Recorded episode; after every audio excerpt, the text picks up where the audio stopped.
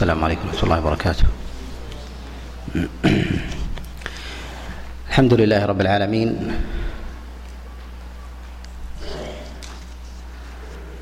صلى الله وسلم وبارك على نبينا محمد وعلى آله وأصحابه ومن تبعهم بإحسان إلى يوم الدين. أما بعد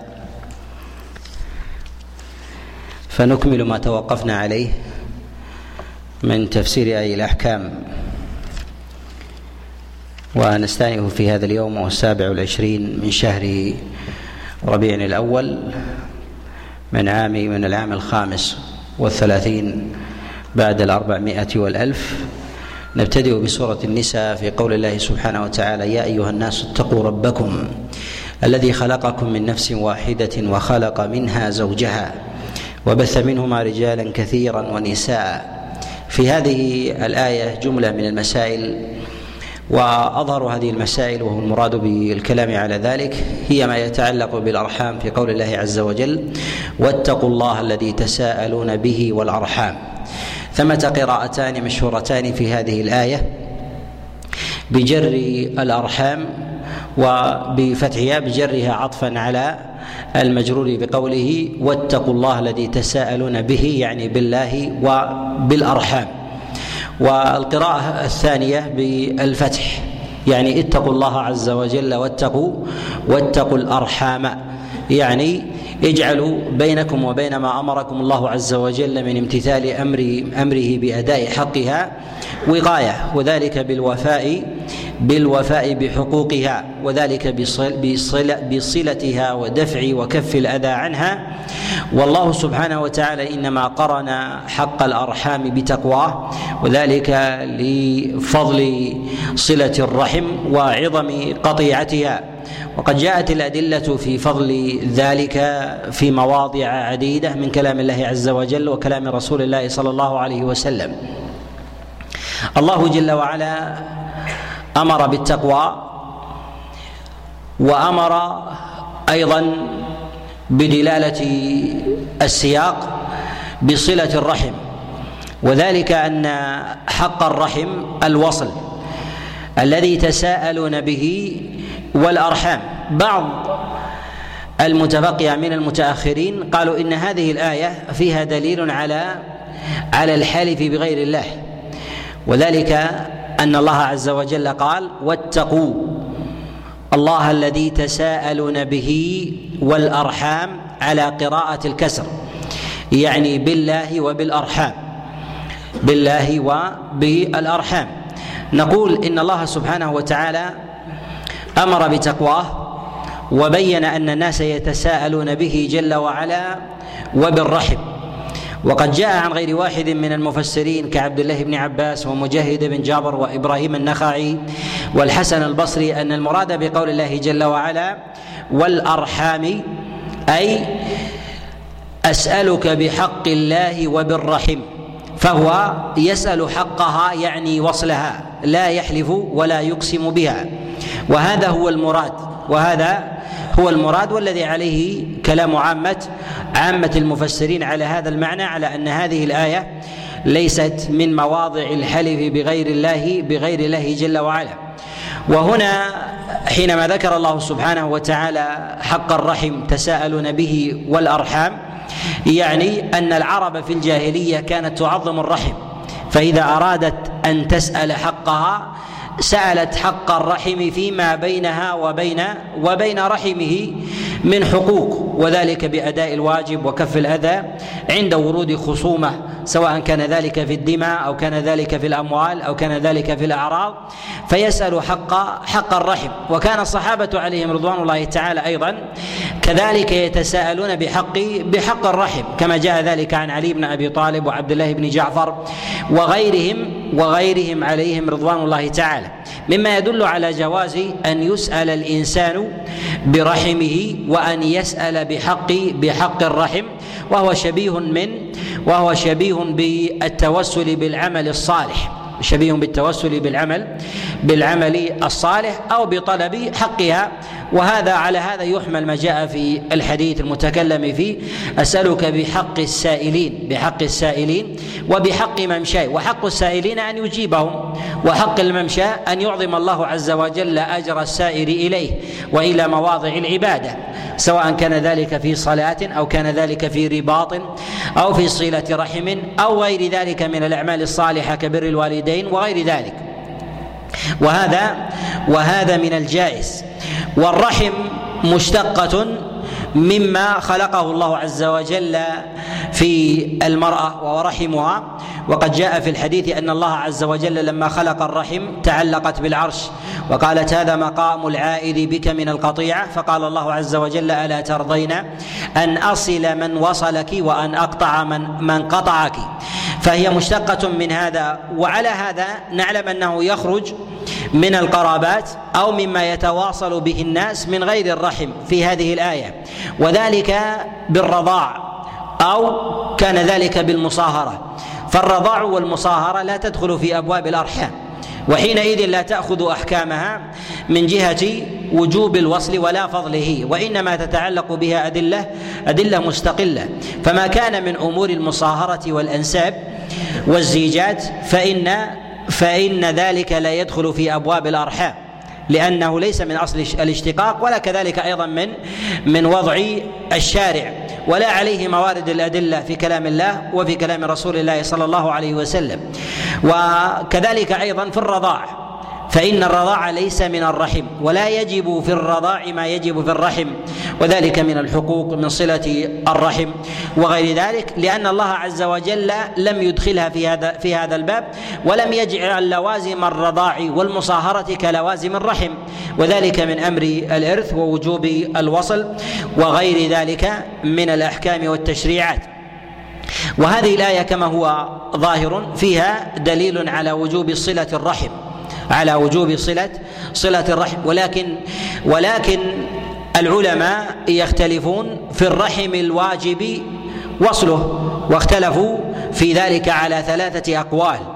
القول الأول قالوا إن الرحم المراد المراد بوجوب الوصل هم ما يرث الإنسان هم ما يرث ما يرث الإنسان ويرثه ويرثهم كذلك. وهذا تقييد وهو أضيق الأقوال وقال به بعض الفقهاء من الحنفية وكذلك أيضا بعض الفقهاء من الشافعية. والقول الثاني قالوا إن الأرحام في الشريعة يدخل فيها سائر أنواع الأرحام ما كان وارثا أو ليس بوارث. ما كان وارثا أو ليس أو ليس بوارث. ويدخل في هذا من جهة الأصل آه الآباء. وإن علوا يدخل في ذلك الأجداد وكذلك الأمهات. وإن علون الجدات. ويدخل في ذلك أيضا الأبناء وإن نزلوا والإخوة وكذلك الأعمام. والعمات والأخوال والخالات وأبناء العم وأبناء الخالة وغير ذلك سواء ورثوا أو لم أو لم يرثوا ويجعلون القدرة في وجوب صلة الرحم. الأدنى فالأدنى. كلما قدر الإنسان على أن يصل وأن يتوسع في الصلة قالوا فالواجب عليه أن يصل. وهذا هو قول جمهور العلماء. وهذا قول جمهور العلماء. قالوا إن الرحم شاملة للمحرم وغير وغير المحرم يعني على الإنسان على الإنسان نكاحه. القول الثالث القول الثالث ينظرون إلى الرحم ويجعلونها على قسمين. قالوا رحم محرم ورحم ليس بمحرم. أما الرحم المحرم لو قدر أن أن الطرفين ذكر وأنثى قالوا ما حرم ما حرم النكاح بينهم فذلك فذلك من الرحم الواجب وصله من الرحم الواجب وصله. وكلما كان التحريم مغلظا فالحق في ذلك أعظم. فيحرم فتحرم الأم على ابنها والتحريم في ذلك مغلظ. والأبوة في ذلك أيضا مغلظة من جهة من جهة البنت. والأبوان يحرمان على يحرمان على أبنائهما والعكس. ثم يأتي بعد ذلك تحريم الإخوة فيما بينهم الأخ والأخت. وكذلك يأتي بعد ذلك تحريم العم على ابنة أخيه والعمة على ابن أخيها وهكذا. وكلما كانت المحرمية في ذلك أعظم قالوا فالحق باداء بأداء الصلة أوجب. والنوع الثاني من المحارم المحارم التي لا يحرم نكاحها. المحارم التي لا يحرم لا يحرم نكاحها.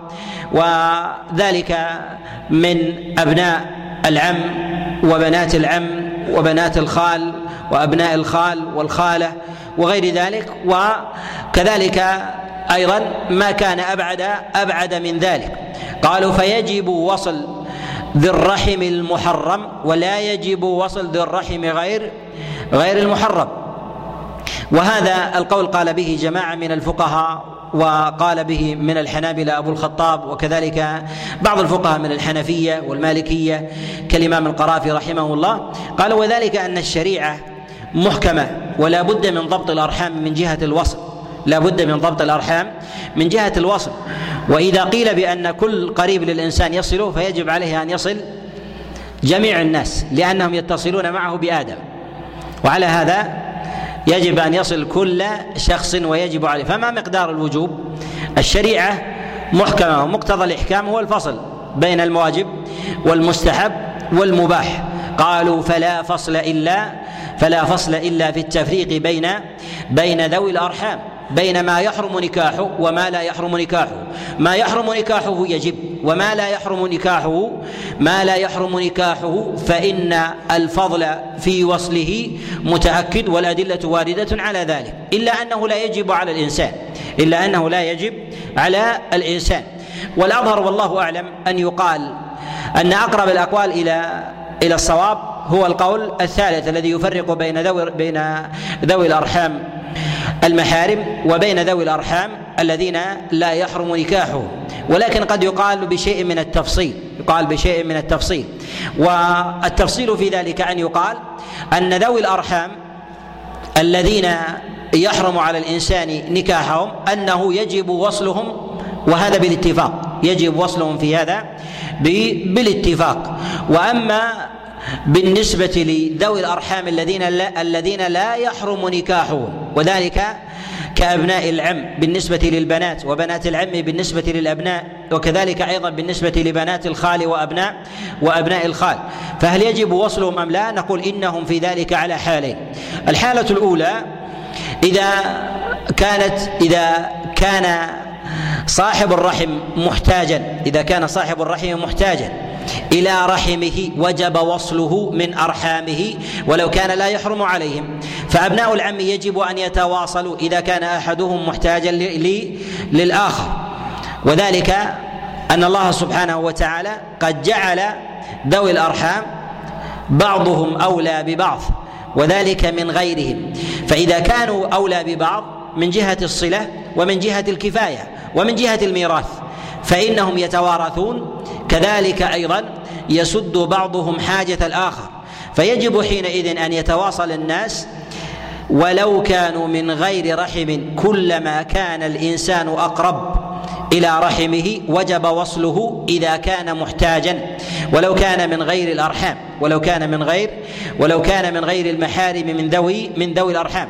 وأما إذا كان من الأرحام من غير ذوي المحارم ولكنه ليس بمحتاج فيقال إنه داخل في عموم الأدلة في فضل صلة الرحم بالاتفاق. وفضله في ذلك متأكد إلا أنه لا يجب. والتعليل في ذلك أن يقال أن الشريعة الأصل فيها الإحكام أن الشريعة الأصل فيها الإحكام. والفصل بين الحقوق الواجبة وغير الواجبة كذلك أيضا ما يجب على الإنسان ويأثم به وما لا يأثم به. فإذا قيل بصلة الرحم فما الحد في ذلك وما الضابط؟ فما الحد في ذلك وما وما الضابط؟ وذلك أن للاب إخوة وهم الأعمام وللأعمام أبناء وكذلك للجد إخوة وهم أعمام الأب ولهم أبناء ويتسع هذا الأمر. فمتى يسقط التكليف عن الإنسان؟ فمتى يسقط التكليف عن الإنسان؟ يقال إن التكليف يسقط عن الإنسان إذا وصل ما يحرم نكاحهم من ذوي الأرحام وأن يسد حاجة المحتاج من من غير من غيرهم من ذوي الأرحام الذين لا يحرم عليه نكاحهم. وذلك كأبناء العم وأبناء الخالة وإن نزلوا وكذلك أيضا وإن وإن بعدوا. ويسد الحاجة في ذلك بالأدنى والأقدر بالأدنى والأقدر. أي أدناهم إليه هو أولى بالوصل وسد الحاجة. وكذلك أيضا أقدرهم أقدرهم يدا أعظم من جهة نزول الوجوب عليه من جهة أداء. أداء ذلك ذلك الحق. ومن الأدلة كذلك على رجحان هذا القول أن الذي يجب في صلة الرحم من ذوي الأرحام أنهم المحارم أن الله سبحانه وتعالى حرم على الإنسان أن يجمع بين الأختين أن يجمع بين الأختين. ومعلوم أن الجمع بين الأختين محرم وقد جاء في ذلك عن النبي عليه الصلاة والسلام جملة من الأحاديث منها ما جاء في حديث أبي هريرة أن رسول الله صلى الله عليه وسلم قال لا يجمع الرجل بين بين الأختين. لا يجمع الرجل بين المرأة وعمتها والمرأة وخالتها وفي قول الله عز وجل وأن تجمعوا بين الأختين والجمع بين الأختين هذا محل اتفاق على على تحريمه. إذا قيل بهذا أنه مما يحرم على الإنسان نكاحه الله عز وجل أجاز على الرجل أن أجاز للرجل أن يتزوج المرأة على سبيل الانفراد. ولو طلقها وتزوج أختها جاز له ذلك. وأما الجمع بينهما فبسبب القطيعة حرمه الله جل وعلا ولو كان مباحا. والقاعدة أن الله لا يحرم المباح إلا لتفويت واجب أو في الوقوع في محرم. إلا لتفويت واجب أو للوقوع في محرم. وأما بالنسبة لغير المحارم لغير المحارم هل يجوز للإنسان أن يجمع بين بنات العم وبنات الخال؟ يجوز لهم ذلك. وقد حكى غير واحد من العلماء الاتفاق ولهذا يقول ابن قدامة رحمه الله يقول وهذا قول عامة العلماء يعني الجواز الجواز في ذلك. ولو كانت صلة الرحم واجبة واجبة على على أبناء العم وبنات الخال وبنات العم كذلك فيما بينهم لحرم الله عز وجل أن يجمع الرجل بين بين البنتين إذا كانت الصلة بينهما إذا كانت الصلة بينهما كبنات العم وبنات وبنات الخال. ولما أجاز الشارع ذلك والقطيعة في ذلك غالبة القطيعة في ذلك غالبة. فلما كانت كذلك دل على أن القطيعة لا يأثم بها الإنسان ولو تسبب بها. ولو تسبب بها وأما في الأختين والمرأة مع عمتها وخالتها فجائز أن فيحرم عليه أن يجمع بينهما لأن ذلك يتسبب بقطيعة محرمة وذاك يتسبب بقطيعة مكروهة لا لا محرمة. فجاز حينئذ ويقال حينئذ إن الإباحة أقوى أقوى من الكراهة وهي مقدمة عليها. وأما بالنسبة للتحريم فإنه يقدم على الإباحة لقوته ولعظم أثره وسببه. ولهذا نقول إن الوجوب في الأرحام وأن يصل الإنسان ذوي المحارم من أرحامه ويتأكد عليه في غيرهم. وأما إذا كانت ثمة حاجة من غيرهم من الأبعدين فإنه يجب عليه مقيدا بالحاجة ويتأكد عليه في ذلك ويتأكد عليه في هذا.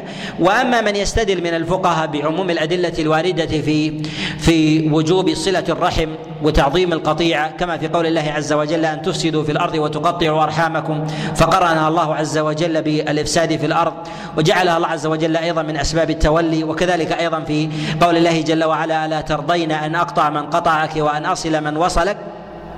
أن المراد بهذا هي الرحم ذات المحرم. فإطلاقها هكذا إطلاقها هكذا يعني منه المساواة في الحق. فهل يتساوى الأب مع الأخ؟ وهل يتساوى العم مع الأب والخالة مع الأم؟ وإن تقاربا من جهة الفضل والمنزلة؟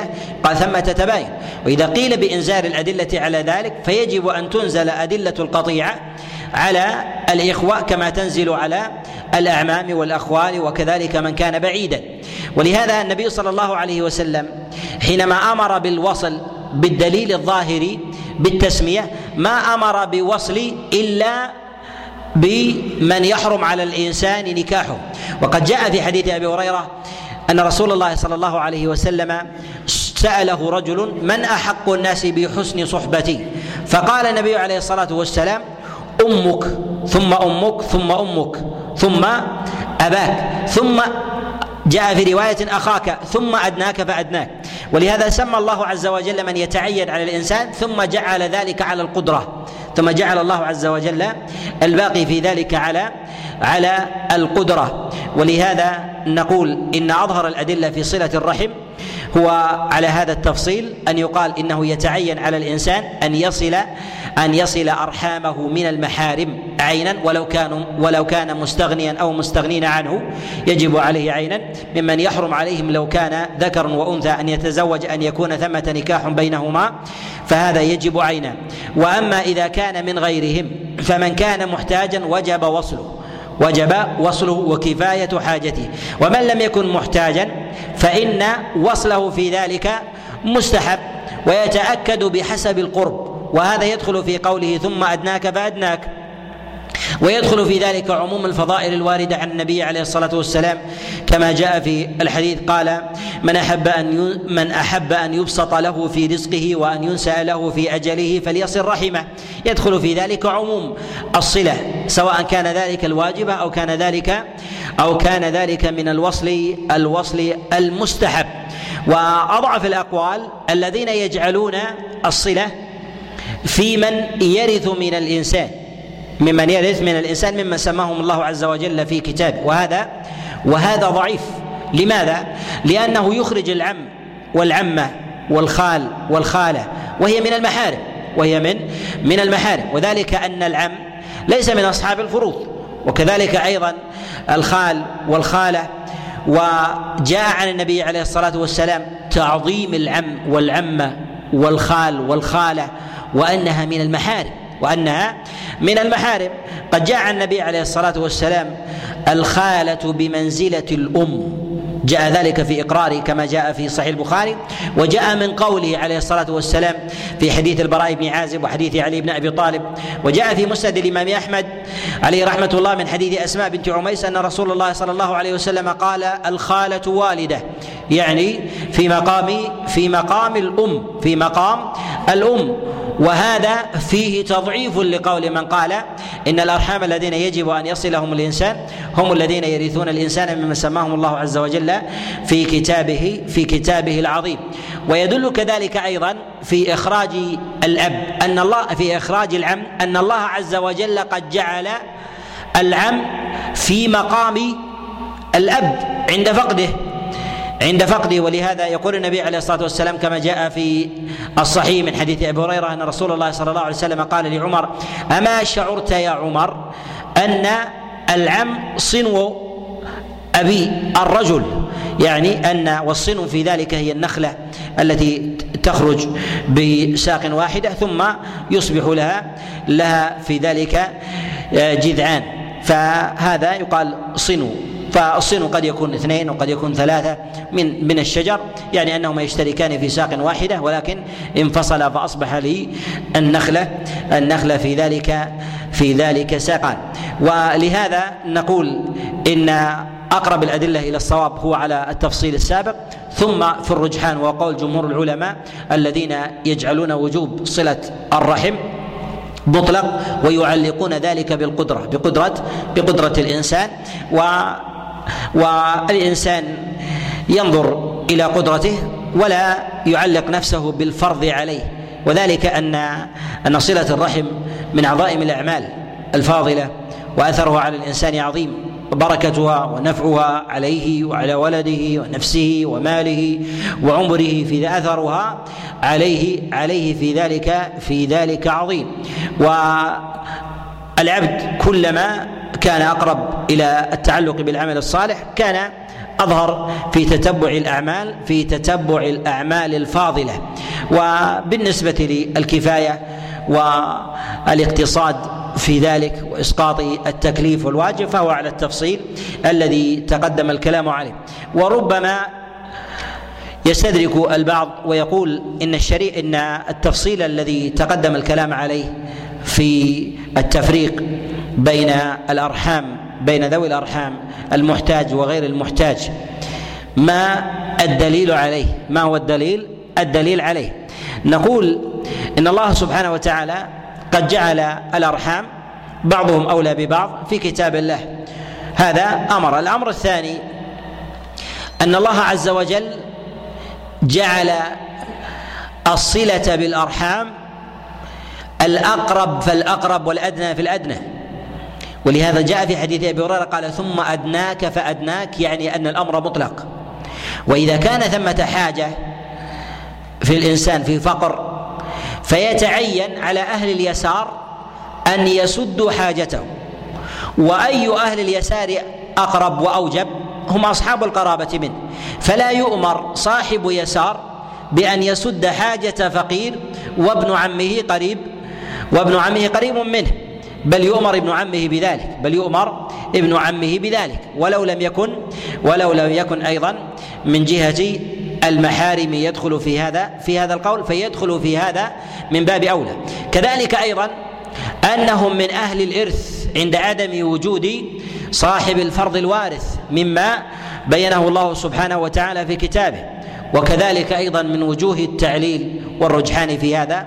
أن الله عز وجل قد جعل في أحكامه حقوقا بين ذوي الأرحام من غير المحارم كالدية على العاقلة فإنها تجب على على قوم الرجل ادناهم فادناهم وذلك بحسب القرب ويدخل في ذلك الأعمام ثم أبناء الأعمام ثم أبناء أعمام الأب وأبناء أعمامهم وغير ذلك بالقرابات بحسب القرب يدخلون في عاقلة يدخلون في عاقلة الرجل. ولما كان بينهم حق بنص الشريعة عند الغرم فوجب أن يوصلوا عند وجود عند وجود الحاجة والفقر. ولهذا قيد بالحاجة.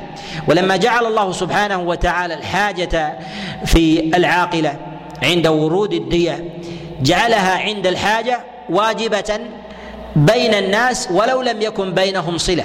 فإنها تكون كذلك أيضا عطاء ووفاء عند وجود الحاجة والفقر. بل قال غير واحد من العلماء إنه يجب على الحاكم أن يلزم أهل الأرحام عند وجود الفقير منهم ولو كان من غير أرحامهم أن يسدوا حاجته أن يسدوا حاجته وذلك للحقوق التي تكون التي تكون بينهم. وفي قول الله سبحانه وتعالى إن الله كان عليكم رقيبا. ذكر الله عز وجل بعد بيان بيان الرحم والسؤال بها وحق الله عز وجل وكذلك أيضا حق عباده. ذكر الله جل وعلا رقابته على عباده فذكر اسما من أسمائه وهو الرقيب لمناسبة السياق وذلك أن حق الرحم والصلة والوفاء التتبع في ذلك وكذلك أيضا عموم تقوى الله عز وجل في السر والعلانية تحتاج إلى رقابة باطنة من الإنسان واستحضار لعظمة الله سبحانه وتعالى وذلك كلما كان الإنسان أكثر استحضارا لعظمة الله عز وجل فإنه كان أكثر مراقبة ومتابعة واتقاء له في ظاهر أمره وباطنه. والآية الثانية في قول الله سبحانه وتعالى وآتوا اليتامى أموالهم ولا تتبدلوا الخبيث بالطيب ولا تأكلوا أموالهم إلى أموالكم. إنه كان حوبا كبيرا. أمر الله جل وعلا بإيتاء اليتامى أموالهم. تقدم معنا الإشارة إلى هذا في قول الله سبحانه وتعالى يسألونك عن اليتامى. تقدم الكلام معنا في في أموال اليتامى والشراكة في أموالهم ومخالطتها في البيع والشراء والشراء. واختلف العلماء في أيهما السابق في النزول. هذه الآية أم الآية السابقة؟ قال غير واحد من العلماء إن قول الله عز وجل وآتوا اليتامى أموالهم. كان ذلك ابتداء. ثم لما أذن الله عز وجل بمخالطتهم على ما تقدم معنا رخص الله عز وجل ودفع المشقة عن عن العباد. دفع المشقة عن العباد بجواز المخالطة بالبيع والشراء. بجواز المخالطة بالبيع بالبيع والشراء. واليتيم هو من فقد أباه صغيرا فيسمى يتيما فيسمى يتيما بشرطين. الشرط الأول أن يكون الفقد لأبيه. الشرط الثاني أن يكون دون البلوغ وبعضهم قيده بالرشد. بعضهم قيده بالرشد. وعلى هذا من كان بالغا أو راشدا على قول لا يسمى يتيما ولو فقد أبويه جميعا. لا يسمى يتيما ولو فقد أبويه جميعا. ومن فقد أمه ولو كان صغيرا لا يسمى لا يسمى يتيما. إلا تجوزا من جهة اللغة يقال يتيم الأم قال يتيم الأم بالقيد ولكن إذا أطلق من جهة الاصطلاح الشرعي باليتم فإنه يتوجه إلى من فقد أباه إلى من فقد أباه وتحقق فيه القيد الثاني وهو السن. ولو قيل بكل من فقد أباه أنه يتيم لأصبح الشيوخ الكبار أيتاما كذلك. كبير السن في التسعين يقول يتيم. ليس ليس كذلك فيقال إن هذا على الشرطين. وفي قول الله جل وعلا وآتوا اليتامى أموالهم. الأموال شاملة لجميع ما يتمول سواء كان ذلك من النقدين أو كان ذلك من بهائم الأنعام أو كان ذلك ممن له قيمة مما لا يقبض وذلك من وذلك من البساتين أو الأراضي العقار كذلك أيضا من الثمار التي تكون في على رؤوس الشجر أو غير ذلك مما له قيمة. والمراد بقوله وآتوا اليتامى أموالهم يعني مكنوهم منها يعني مكنوهم من من التصرف فيها. وهل هذا على إطلاقه؟ فيقال إن الله عز وجل أمر بإعطاء اليتيم حقه في ماله فيتصرف فيه مع مع مع وصف مع وصف اليتم فيه. نقول ليس المراد ذلك وذلك أن الله عز وجل ذكر بعد هذا في قول الله سبحانه وتعالى ولا تؤتوا السفهاء أموالكم. والمراد بالسفهاء أول ما يدخل في السفهاء هم الذي به سفه ولا يحسن التدبير ويدخل في هذا الأطفال ويدخل في هذا الأطفال. فهل يمكن اليتيم من ماله فيتصرف فيه؟ فيقال ليس المراد ذلك ليس المراد ذلك وإنما المراد في هذا وآتوا اليتامى أموالهم بنفعهم وعدم حبس حبسها عنهم إن احتاجوا إليها.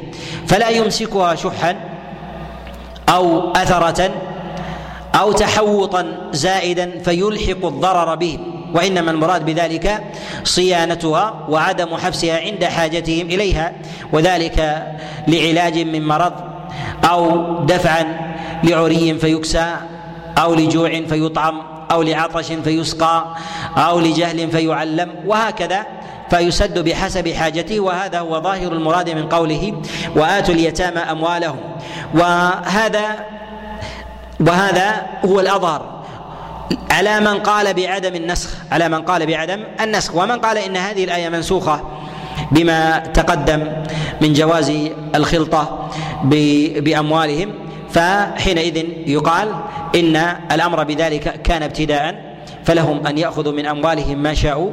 إذا كان ذلك لا يفسد أصل المال.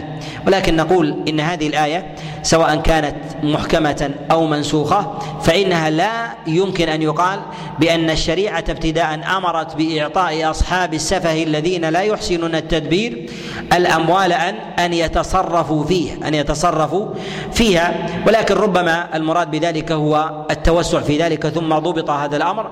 وفي قول الله جل وعلا ولا تتبدلوا الخبيث بالطيب ولا تتبدلوا الخبيث بالطيب. يحمل هذا على عدة معاني.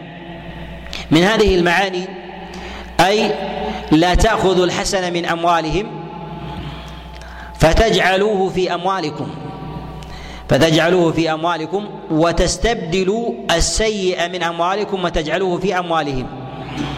وهذا عند المخالطة بالأموال ويظهر ذلك بالدنانير الزيف والصحيحة عند البهائم الجيدة السليمة والرديئة المريضة أو كذلك أيضا في الثمار الحسنة التامة أو الفاسدة أو غير ذلك فأمر الله عز وجل بعدم بعدم خلط الرديء البين. ولكن عند الاشتباه والاختلاط فاختلطت الأموال ولم يكن ثمة تمييز.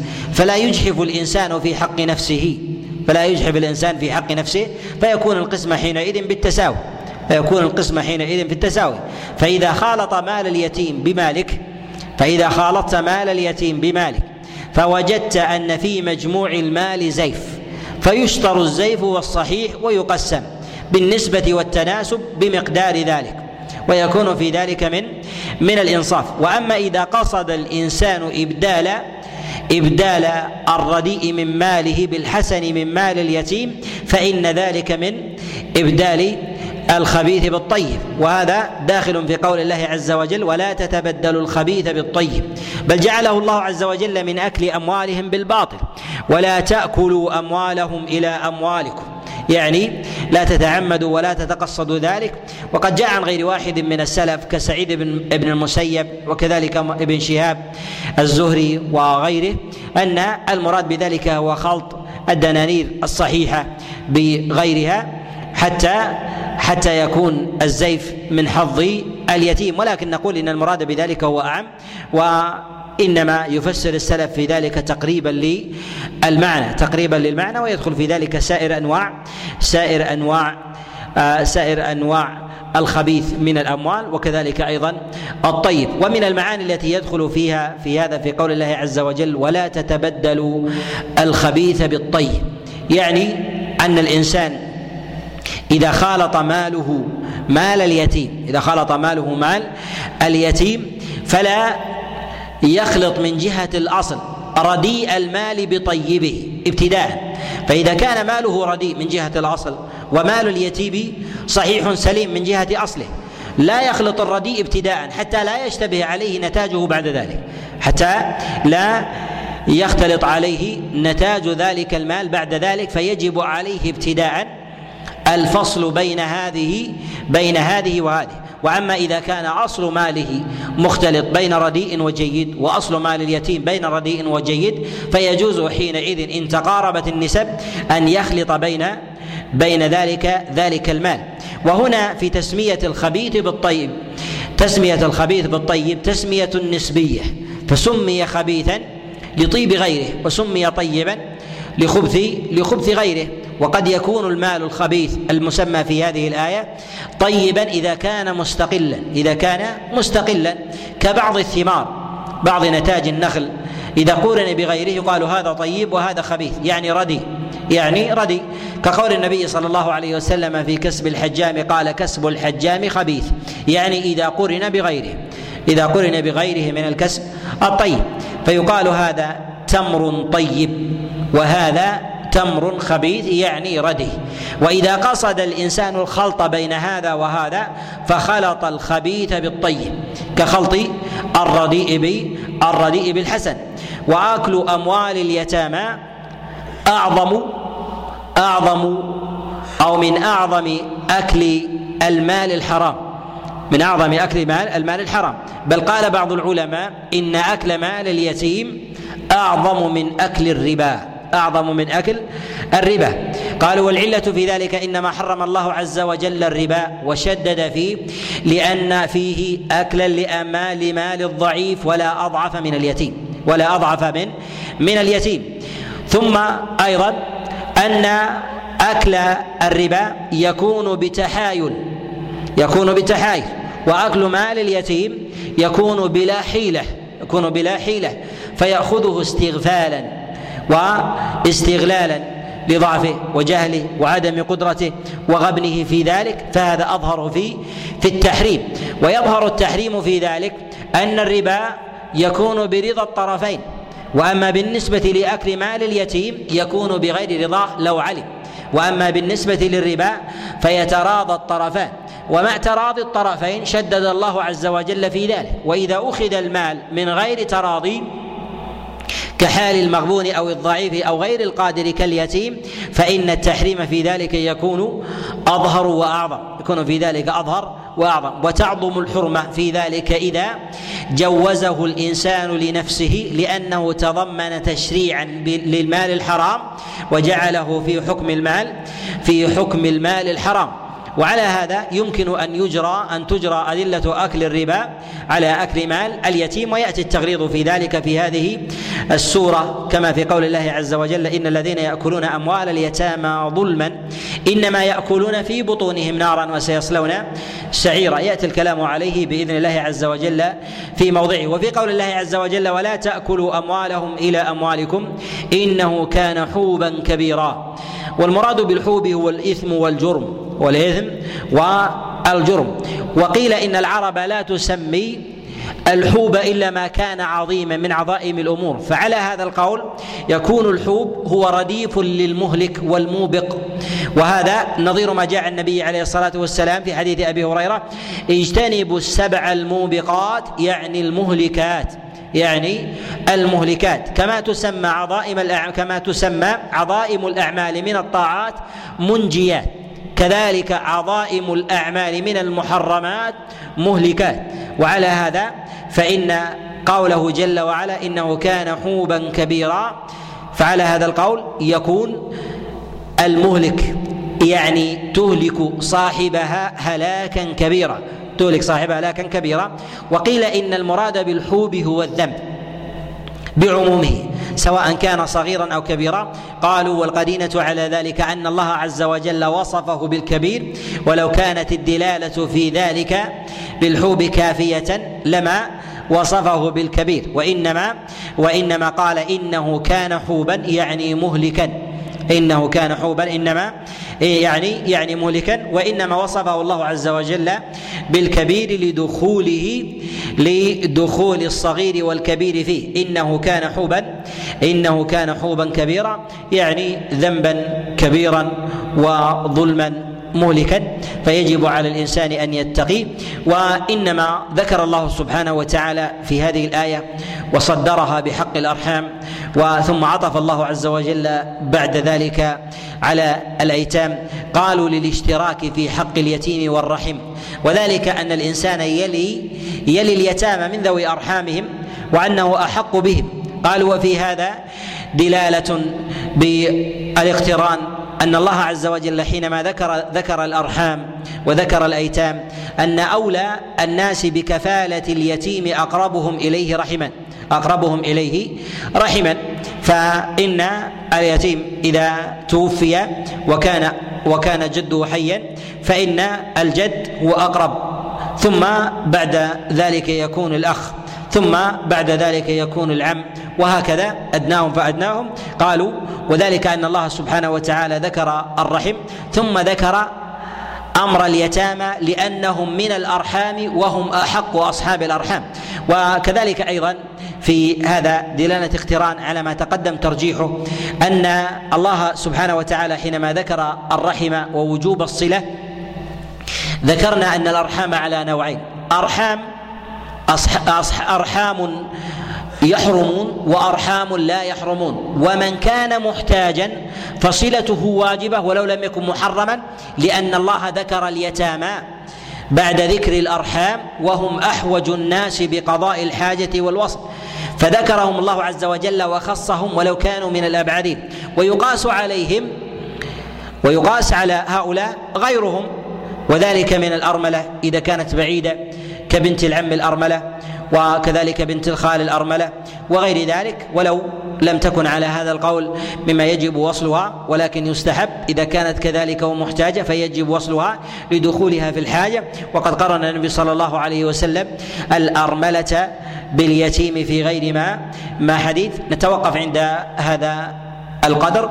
وأسأل الله عز وجل لي ولكم التوفيق والسداد والإعانة. إنه ولي ذلك والقادر عليه. وصلى الله وسلم وبارك على نبينا محمد.